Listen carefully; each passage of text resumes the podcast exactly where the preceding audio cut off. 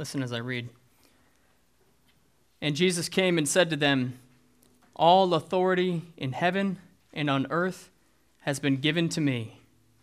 Go, therefore, and make disciples of all nations, baptizing them in the name of the Father, and of the Son, and of the Holy Spirit, teaching them to observe all that I have commanded you.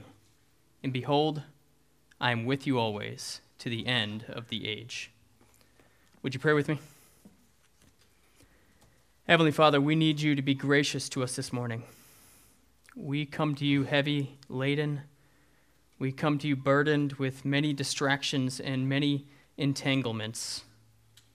We want to glorify you. We want to honor you, Lord. We want to praise your holy name. We want Christ to be magnified for his infinite worth in his supremacy and his divine superiority over everything. But we can't do any of that on our own. We can't do that. We need to hear from you, Father. We need a work of your Holy Spirit. We need you to pour out your Spirit on us. Would you do that, please? Please overcome our dull hearts, overcome our blind eyes, overcome my lisping tongue. Let us hear from Christ this morning. It's in His name that we pray. Amen. Well, this morning we are looking at the Great Commission recorded at the end of the book of Matthew. And in many ways, the Great Commission is a statement all about authority. As I was thinking about the passage this week, I was reminded of the story of the faithful centurion in Matthew chapter 8. Do you guys know that story? This is a man who understood authority. You know, the centurion, he comes to Jesus and he wants to be healed. He wants his servant who's been paralyzed to be healed. And Jesus says that he'll do it. He says, I'll come and I'll do it. And then the centurion makes this remarkable statement. He says, Lord, I am not worthy for you to come under my roof, but say the word, and my servant will be healed. For I too am a man under authority, with soldiers under me. I say to one, Go, and he goes, and to another, Come, and he comes. And to my servant, Do this, and he does it. And Jesus is amazed at his faith, and he immediately heals the servant. You remember that story? It's remarkable. You see, this soldier was a man who understood authority. He knew that the greater commands the lesser. He knew that the greater sends the lesser, not the other way around. The greater tells the lesser to do his bidding. And he knew that all those under authority are to do what they're told. And most critically of all, this man knew that Jesus was an authority over him. You know, I was thinking about this story because our passage deals with the authority of Jesus Christ and our due response to that authority. And I think we could learn a lot from this centurion.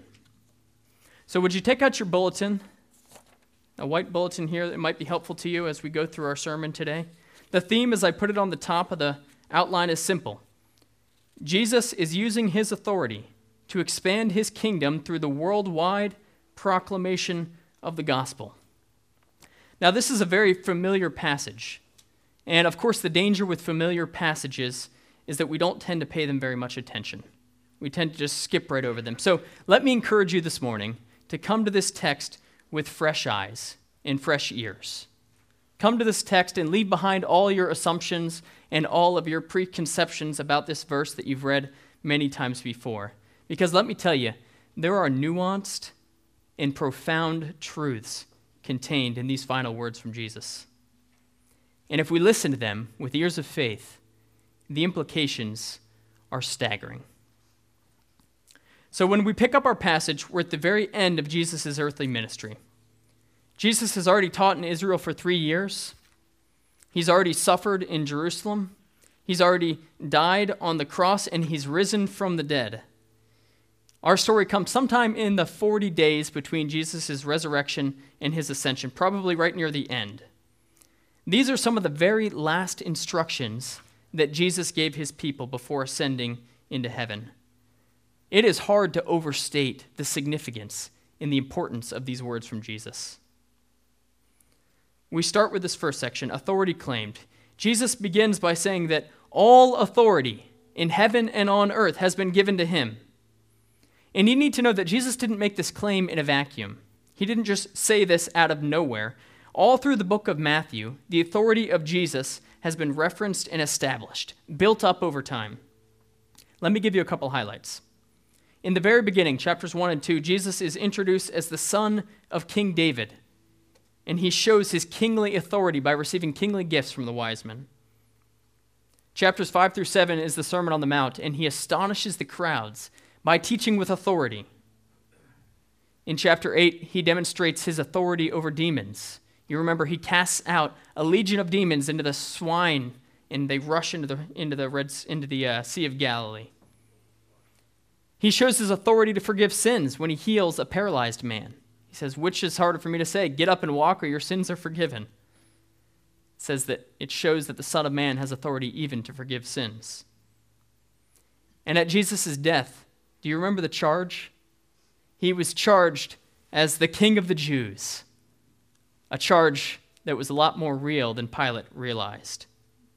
So, here at the very end of Jesus' earthly ministry, after his resurrection, Jesus claims the divine right and says that all authority, both in heaven and on earth has been given to him. This kingly rule and divine authority has been given to Jesus by his Father in heaven. Ephesians chapter 2 puts it this way God raised him from the dead and seated him at his right hand in the heavenly places, far above all rule and authority, in power and dominion, and above every name that is named, not only in this age, but also in the age to come and he has put all things under his feet. I want you to just think about that for a moment. This means that Christ rules over all the heavenly beings. Every angel, every demon, even the devil himself is under Christ's authority. It means that Christ rules over all creation. It means that all the plants, all the animals, all the stars, all the planets, everything is under his rule. He rules over all people. Every nation, every country, every nationality, every family is under his dominion. He rules over them all. And he certainly rules over you. There is no realm in the whole universe where Christ does not have supreme authority. Let that sink in for a moment. There is no realm in the whole universe where Christ does not have supreme authority. This is a stunning and life changing reality if we have ears to hear it. The problem, of course, is that we're so quick to claim authority over things which we have no business claiming authority over. You know, we like to talk about our time. We talk about our money and our families, our agenda, our bodies, our health. But Jesus will have none of this. Jesus will have none of this because he unequivocally says that he has ultimate authority over everything. This is God's world, and Jesus is the king of it. If you can get your head around that reality, it'll begin to change everything for you. Now, that's a big picture truth that's worth taking some time to meditate and pray about. But in our immediate context, Jesus' authority is important because it grounds this commission that he's about to give. His authority over us undergirds the commandment, and it's the reason the commission is legitimate and binding on us. You see, if Jesus didn't rise from the dead, then nothing he commands here or anywhere else matters at all. If he doesn't have supreme authority, then he has no claim on us. But since he has risen from the dead, since he has been given all authority in heaven and on earth, then these commandments are required and binding on every single believer, and we should take heed and listen. You know, it's also important, the authority of Jesus, because it permeates the commission itself. Did you notice that at all? If you're using your bulletin outline, this is Roman numeral 3 authority expressed. And you can see here that I've called out two different ways that Jesus' authority is expressed in his commission. I've called the first one delegated authority. You know, we often call this passage the Great Commission, and there's a good reason for it. A commission is a formal command from a superior to a subordinate telling them to do something. You know, think about a soldier getting orders from a commanding officer, or maybe a civilian being drafted into the army. The commission tells him where to go and what to do. And in a similar way, Jesus is expressing his authority when he commissions and deputizes his followers. You know, if I were to come up to you after the service and say, hey, congratulations, congratulations, I have just authorized you to be an ambassador of the United States of America to the country of Japan. And I go to shake your hand. You would either laugh at me or look at me like I've got two heads. And if you thought I was serious, you might say, You can't do that. You can't do that. Only the President of the United States can appoint foreign ambassadors. And you'd be right. I can't commission you to that office. I can't delegate that authority to you because I don't have the authority to begin with. I'm not the president. You know, I can't give you something that I don't already have. So when Jesus says, You go make disciples, he is expressing the authority that he just claimed. On the basis of his authority, he is delegating to you that you ought to make disciples. There's a second way I see it here. You could see the authority of Jesus as it's highlighted in the Trinity. Verse 19, we're told to baptize in the triune name of God, marking them out as the people of God. And although the whole Godhead is mentioned, we're commanded to do whatever Jesus tells us to do. This highlights his authority and his preeminence. In the next verse, he, Jesus gives us the comforting promise that he'll be with us forever, even to the end of the age. And at first glance, this might seem a little bit mysterious because Jesus is about to ascend into heaven. But we know that he's referring here to the Holy Spirit, the Spirit that Paul calls the Spirit of Christ in Romans chapter 9. Even in that phrase, the Spirit of Christ, we can see that Jesus is the focal point of the Trinity. It's all about who Jesus is. All believers are filled with the Holy Spirit, but it is Christ who is with us. And you don't need to be bashful about that fact. You don't need to be bashful that the Trinity highlights Jesus Christ, because Jesus is the chief expression of who God is. Jesus is the glory of the Godhead. As Hebrews chapter 1 says, He is the radiance of the glory of God, in the exact imprint of His nature. And this commission helps establish that very fact to be true. Well, we can see in these verses here, 19 through 20, that Jesus is exercising his authority as well. We've already established that Christ's authority undergirds our passage. So let's consider what he's using his authority to do. Jesus is exercising his authority to make disciples through the preaching of the gospel to all nations.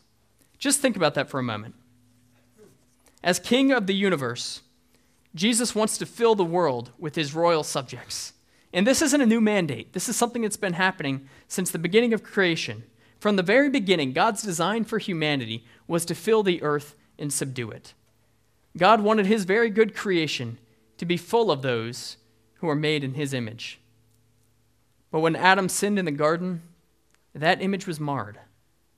It was marred for him, and it was marred for all of humanity that followed him we were separated from God and unable to reflect his glory.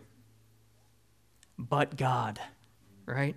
But God, in his infinite wisdom and mercy, continued his good design even after the fall. From the moment that Adam sinned, God enacted a plan of redemption for humanity through Jesus Christ. And friends, that's very good news for us. It's very good news because God's glory and our good are bound up together, they're inextricably linked together. Later, you can see that God promised to Abraham in Genesis chapter 17. He said that he would make him exceedingly fruitful and make him the father of a multitude of nations. God's purposes were not ruined by our sin. Later on, this promise is reiterated to King David. He was promised a son who would establish his kingdom forever and that he would rule over many nations. The coming of Jesus Christ is the fulfillment of God's promise. It's the fulfillment of God's great promise through the Son of David, the Son of Abraham. But, friends, when Jesus Christ came, he didn't assert his rights. He didn't consider equality with God as something to be taken advantage of, but he humbled himself. He took on the form of a servant. He was born in the likeness of men. He humbled himself to the point of death, even death on a cross. Jesus Christ gave up his rights. He gave up his divine rights to die on the cross for sinners so that anyone who believes in him would be saved. He gave up his divine rights to die on the cross for sinners so that the earth could be full of true children of Abraham from many nations, and so that he could rule an eternal kingdom full of loyal subjects who reflect the glory of God. And we get to be a part of that. Isn't that cool? That's what this commission is telling us. We get to be a part of the divine mandate that Jesus took. Brothers and sisters, Jesus has commissioned us to spread his message of salvation to everyone, not just to the Jews, but to every nation on the face of the earth. We have been authorized, we have been commanded to offer this pardon to the whole world. That's exciting.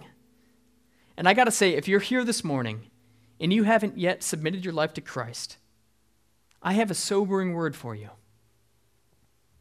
You need to know that your own sense of authority, your own sense of authority over your own life, is just an illusion. You may think you're in control. You may think that you own your life, but in reality, you don't. You don't have the authority to be in control. All authority in heaven and on earth has been given to Jesus, and all those who rebel against that authority will be destroyed. You know, the Bible compares the destruction that King Jesus will bring to a place of eternal torment, to a place of outer darkness, and to a place of brimstone and fire. It's a reality that's so awful, that's so terrible that we can't even describe it adequately. It is a terrifying thing to fall into the hands of the living God. It is a terrifying thing. But I have good news for you. I have good news.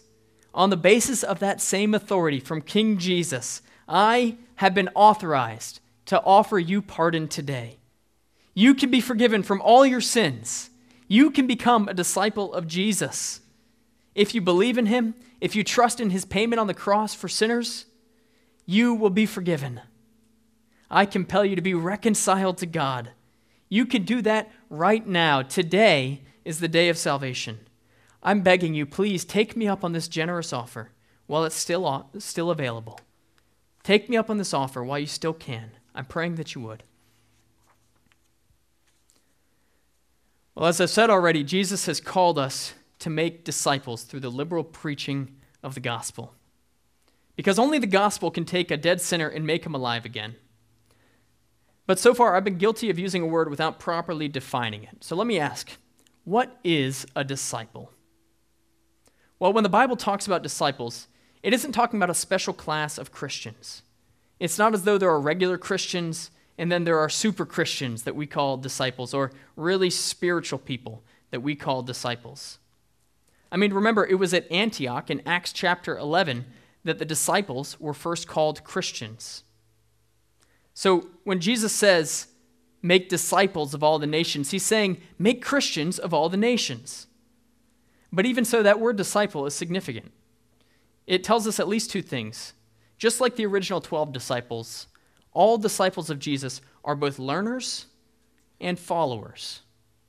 Disciples of Jesus are both learners and followers. You see, disciples sit at the feet of a teacher, right? And they learn from him. They listen to his teaching, they grow in his understanding over time. And disciples are followers, right? They follow their teacher. They aren't mere hearers of the word, but they're doers. Hearers of the word. Do you know what I mean there? You know, this is someone who's content to study something from afar without letting it impact their life at all. You know, when I think about a mere hearer, I kind of think about my experience learning French. You know, I through high school and middle school and college, I've taken six classes on beginner and intermediate French. That's quite a bit. And you know, I was an exception I was not an exceptional student at all. But that's a lot of classes. That's a lot of time learning a language. And despite all of that study, I can count on one hand the number of times I've used French in real life. That is less than one time using French for every single class I took learning it. I am not a disciple of French. I was a mere hearer, not a doer. But Jesus Christ's disciples can't be like that. We must be both learners and followers. We need to put into practice the things that we learn, which Jesus makes very explicit in the next verse. We'll get to that in just a little bit. In the next few sentences, Jesus describes aspects of disciple making. First, he tells us to make disciples of all the nations. Then, he tells us to baptize in God's name. Then, he says that we need to obey all that he has commanded us. And finally, he says that he'll be with us always. You know, these are pivotal verses in the Christian faith, and they're helpful to our understanding of baptism, the Trinity, and regeneration. But if we're not careful, we can think of this as systematic theology with Jesus, Systematics 101. But these aren't random topics tied together. Each of them unpacks an element of what it means to make disciples. Let's look at them one at a time. The command to baptize is part of the command to make disciples. It's helpful to remember that in the New Testament, baptism, salvation, and the giving of the Holy Spirit are tightly linked together. From the book of Acts onward, the Bible doesn't have much of a category for an unbaptized believer or for a believer who doesn't have the Holy Spirit. So when we're commanded to baptize, all of these ideas are being invoked at the same time. Clearly, the idea of salvation is presented in this command. Baptism is a multifaceted analogy in the Bible. In Romans chapter 6, Paul talks about baptism as being baptized into Christ Jesus. Union with Christ Jesus is being represented, and a cleansing from our sins. This is both an immediate, imputed reality and an ongoing process of sanctification that's being communicated. But baptism does more than that. It also signifies that we're entering into a new covenant with God. That's why we're commanded to baptize in the name of the Father, the Son, and the Holy Spirit. We are being publicly marked out as God's people. We're being anointed to God's service. You know, Jesus' own baptism is helpful to us in this respect. Do you remember that? At Jesus' baptism, all three persons of the Godhead were present God the Son, God the Spirit dwelt on him, filling him, anointing him, and God the Father commissioned him with a voice calling out from heaven. So the command to baptize is a command to anoint disciples to God's service. It's a command to commission them, to mark them out as commissioned by Christ, and to be filled with the Holy Spirit. Do you see how all these themes tie together? These aren't random ideas that Jesus is throwing out. Well, in a similar way, the command, teach them to observe all that I commanded you, is part of making disciples as well. Remember, disciples are both learners and followers. We can see here that teaching and obedience are linked together. And that makes sense, right? Right doctrine leads to right actions. The day we start to lose the truth about what Jesus taught is the day we start to drift away from God and we start to drift away from obedience. But how do we know what Jesus commanded us? Well, to begin with, we look at the Gospels and the rest of the New Testament. That's where we find the teachings and the commandments of Christ.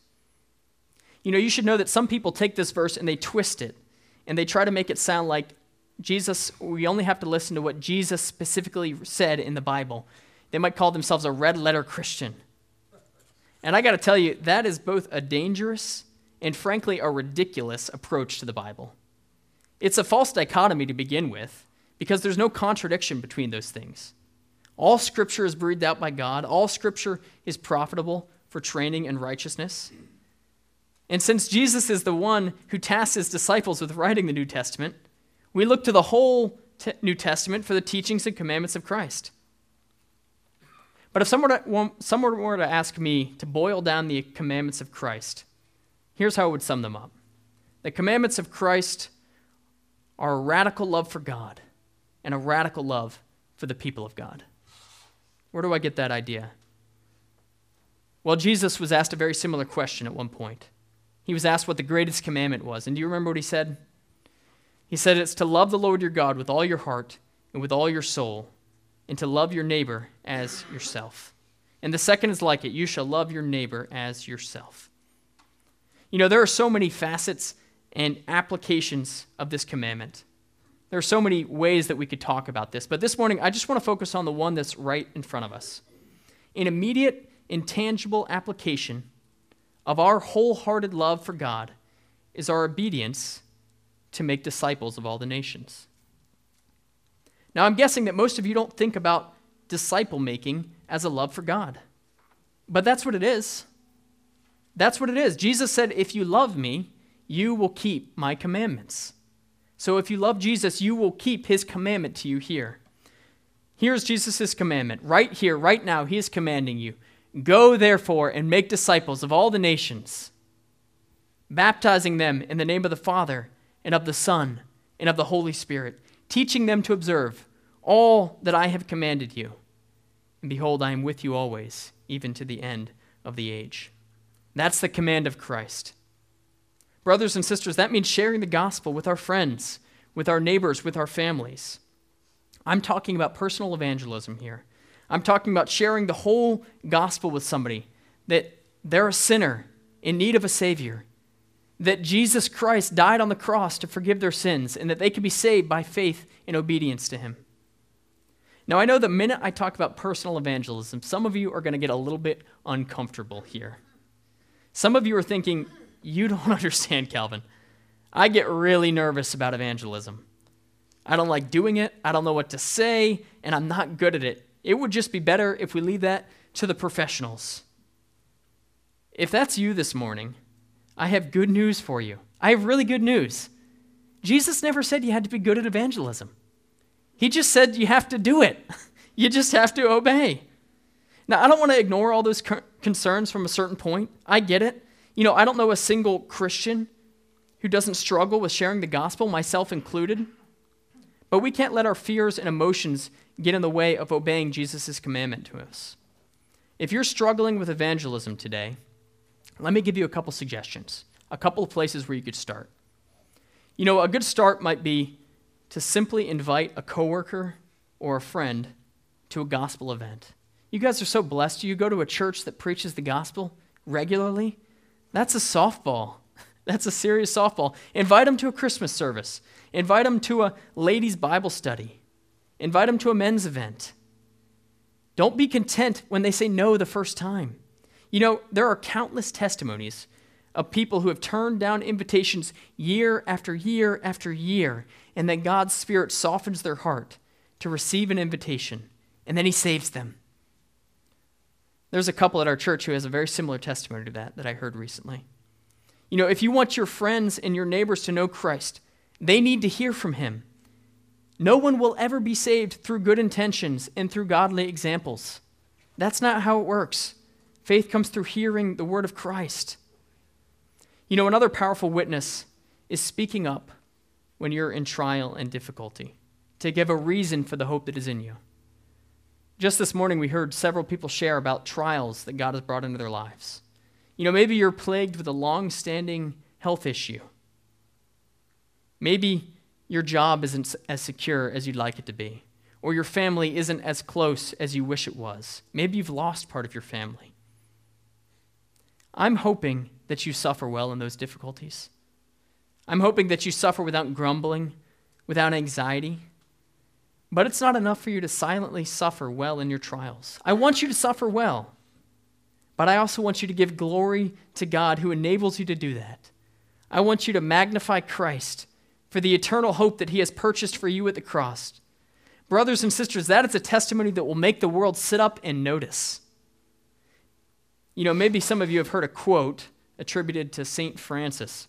He said, Preach the gospel, and if necessary, use words. You know, if that's your orientation to evangelism, you need to repent right now. That is not how salvation works. That is not how salvation works. The Bible is clear that faith is through hearing, and hearing is through the word of Christ. Each and every one of us needs to share the gospel with those around us. And of course, we're also commanded to teach them to observe all that Christ has commanded us. True discipleship is about mutual accountability in our walk. It's about helping each other get to heaven We can't be content to simply parachute in, share the gospel, and then leave. Now, I know that sometimes circumstances allow for a one off opportunity to share the gospel. Take advantage of that. But usually, God puts us around believers for a season so that we can teach and admonish each other, so that we can help each other get to glory. You know, I think about the story of Hopeful in, and Christian in Pilgrim's Progress. Do you remember at one point they're walking through an enchanted ground full of spiritual sleepiness towards the end of their journey, and they're tempted to fall asleep into a slumber from which they will never awake. And to fight off that temptation, they quiz each other on aspects of salvation. And they rehearse their own conversion stories until the danger is past.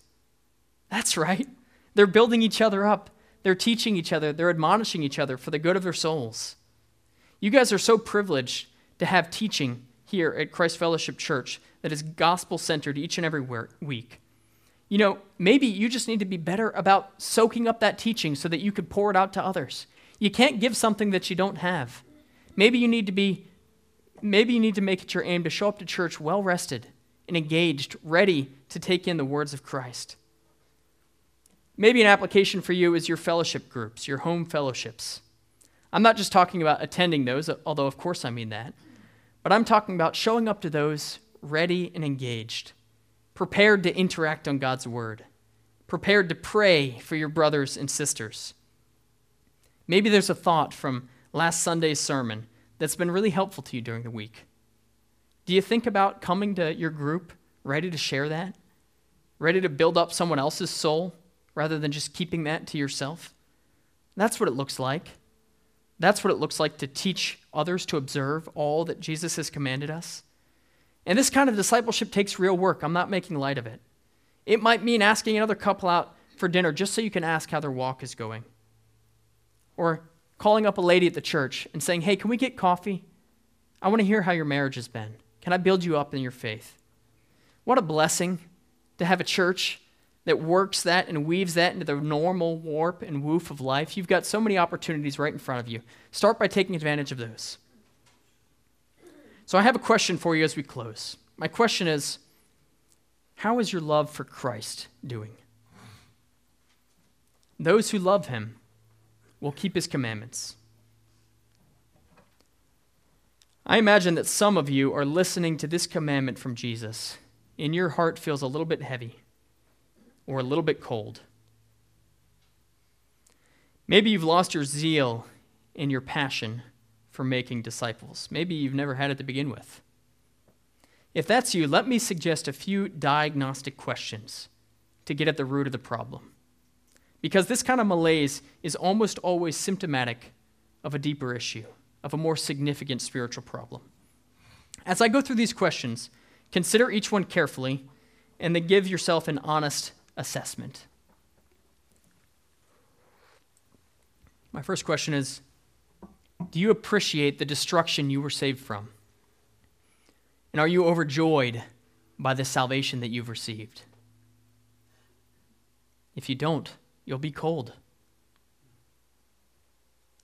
Do you consider yourself dead to your old life and in living dedication to Christ, in living service to Christ? Is that your identity? Are you an ambassador for Jesus Christ? cleverly disguised as an accountant? Is that your identity? Question three Do you love God's law?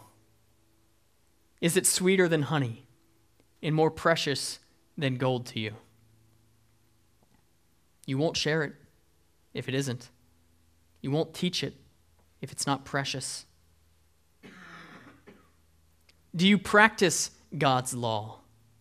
Do you teach it and model it in your home. You know, nothing hampers discipleship quite like unrepentant sin and hypocrisy. Are you comforted by the Holy Spirit such that anxiety doesn't shake you anymore when circumstances don't go your way? If you answered no to any of those questions, your problem isn't that you're bad at evangelism and discipleship. Your problem is that you've grown cold to the glory of the gospel and you've forgotten your new identity in Jesus Christ.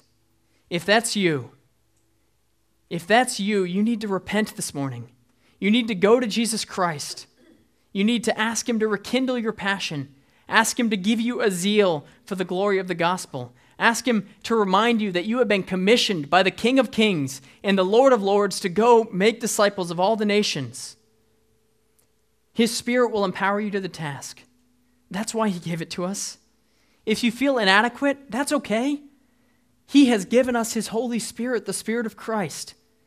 The Spirit of Jesus Christ empowers us to do everything that He has commanded us.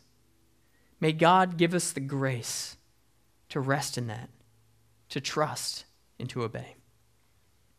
Would you pray with me? Father, I thank you that you have given all things into Jesus' hand. You have given him all authority in heaven and on earth.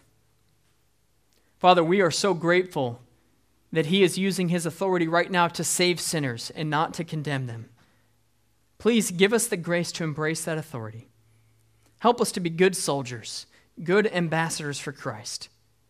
We want to be obedient, and we need the help of your Holy Spirit to do that. Father, I pray that you would hold us fast until you finish your work, when the earth is full of the glory of God as the waters cover the sea. Amen.